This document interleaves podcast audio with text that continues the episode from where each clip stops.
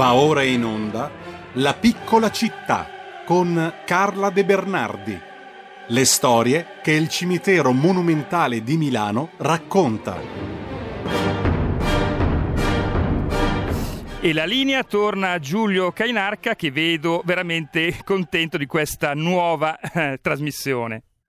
Vedi bene, Giulio, sono, sono, molto contento e saluto Carlo De Bernardi, presidente dell'Associazione Amici del Monumentale. Trovate facilmente anche su internet il sito dell'Associazione degli Amici del Monumentale, così potete da lì partire anche per recuperare i bellissimi libri che Carla ha scritto sul cimitero monumentale, il suo ultimo romanzo, pure che è un'altra storia. Buongiorno Carla, innanzitutto. Buongiorno, buongiorno a tutti gli amici di RPL, sono emozionatissima, puoi immaginare come puoi andare in radio in diretta. Ma Carla è vulcanica, piena di energia e quindi ci porterà subito in questa prima puntata della rubrica che è settimanale. Quindi ogni lunedì noi entreremo in questo meraviglioso mondo che è il cimitero monumentale di Milano, ho già speso qualche parola prima, è un mondo realmente composto di, tante, eh, di tanti aspetti, di tante facce. Ci sono facce artistiche, facce culturali, c'è la faccenda naturalmente della commemorazione delle persone che ci hanno lasciato e quindi dei defunti, c'è un aspetto religioso, c'è un aspetto di pietas umana per chi non crede, c'è un aspetto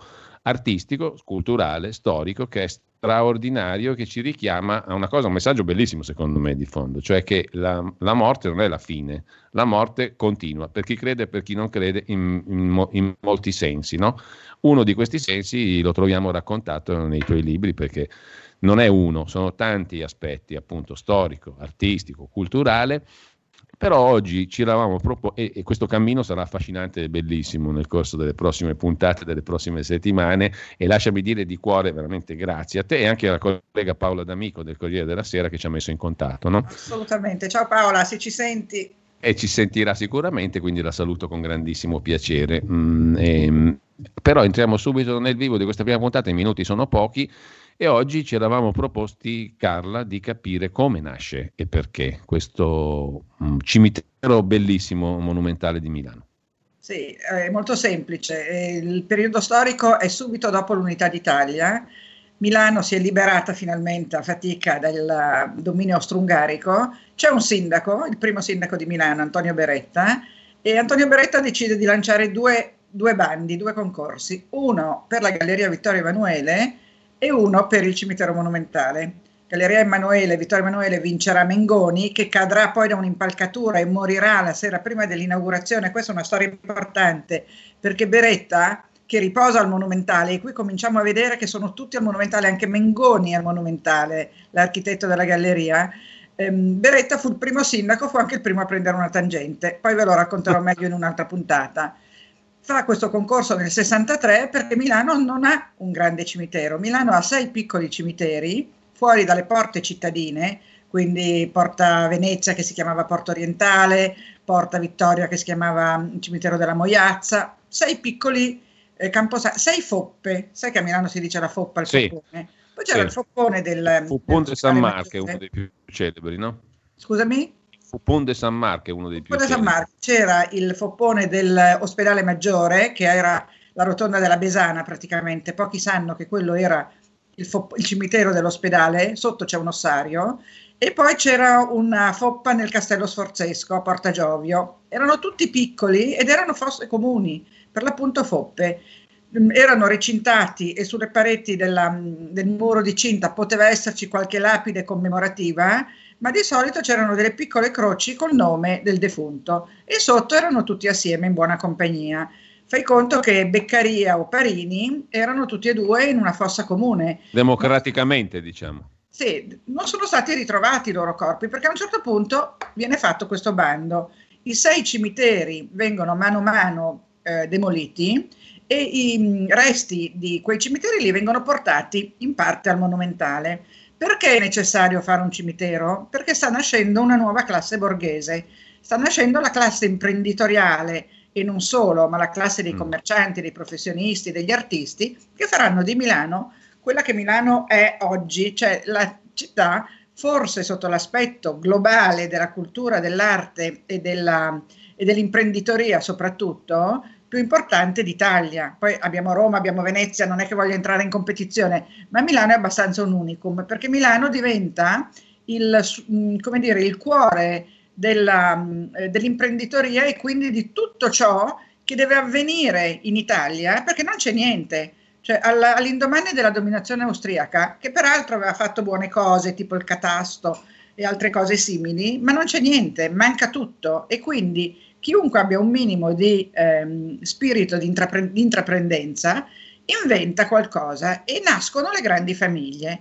Quindi per le grandi famiglie è necessario un grande cimitero. Il concorso viene vinto da tale Carlo Macciachini, che tutti sanno essere un, un piazzale, ma nessuno sa esattamente chi sia, un architetto che proviene da Indunolona, quindi dal Varese. Varesotto.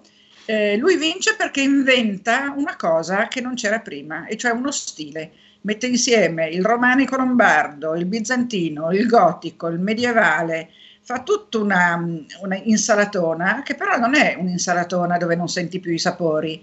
Ogni stile mantiene la sua eh, particolarità e integrità e viene fuori questo stile eclettico che prima non c'era, che è proprio la, eh, la rottura tra la tradizione in architettura e ciò che sarà la modernità.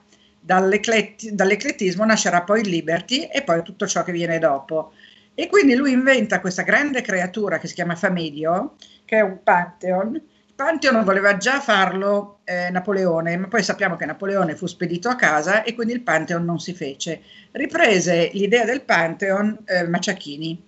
Perché un Pantheon? Perché lui pensò che le persone importanti che vennero chiamate gli, illustri benemeriti e i distinti nella storia patria, dovevano essere ricordati da qualche parte. Quindi il Pantheon che inizialmente doveva essere la Chiesa Cattolica, diventa non più una chiesa, ma un luogo di memoria, di celebrazione, quasi un grande teatro dove mettere in scena la grandezza di Milano. E quindi cosa succede? Che questo Famedio, chi passa davanti al monumentale anche senza entrare lo vede, questa grande eh, creatura a, eh, a, fasce orizzontali eh, di marmo chiaro e di marmo scuro che riprende il romanico pisano, chi passa vede questo grande eh, palazzo, perché è un palazzo rinascimentale, che con due ali di porticati si protende verso la città, da cui è separato solo da un cancello, da una cancellata, perché Maciachini non vuole sequestrare, segregare i morti.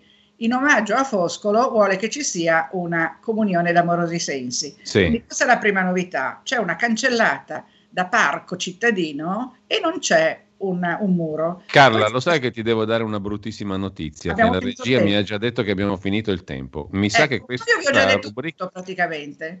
questa rubrica è troppo breve, secondo me. Però dobbiamo... Sapete già tutto, perché Siccome... viene fatto il eh. monumentale, l'avete capito. La prossima volta approfondiamo lo approfondiamo senz'altro e magari vediamo anche di tararci secondo tempi diversi, però insomma abbiamo posto il primo mattone di questo bellissimo, la prima tappa. Abbiamo Siamo entrati percorso... nella Milano post, eh, post dominazione no, asburgica. E abbiamo capito anche una cosa che io dicevo prima, ma l'hai fatta capire meglio per quanto mi riguarda, cioè che mh, questo luogo rispecchia proprio la vita di una città, è lo specchio vitale di una città, non è esatto. un luogo eh, cimiteriale nel senso deteriore del termine, è un luogo che rispecchia proprio anche la natura e la vita di una città. Quindi, Assolutamente, la piccola città, come hai la detto. La piccola città, esattamente. Poi Carla, del parco, perché alle spalle del Famedio del eh, parco c'è un enorme Intanto parco. chi ci ha seguito ha potuto vedere alcune delle immagini eh, ah, benissimo, benissimo. che ci avevi mandato, quindi ha fatto un piccolo giro anche all'interno. Ha capito di cosa stavamo parlando. Esatto.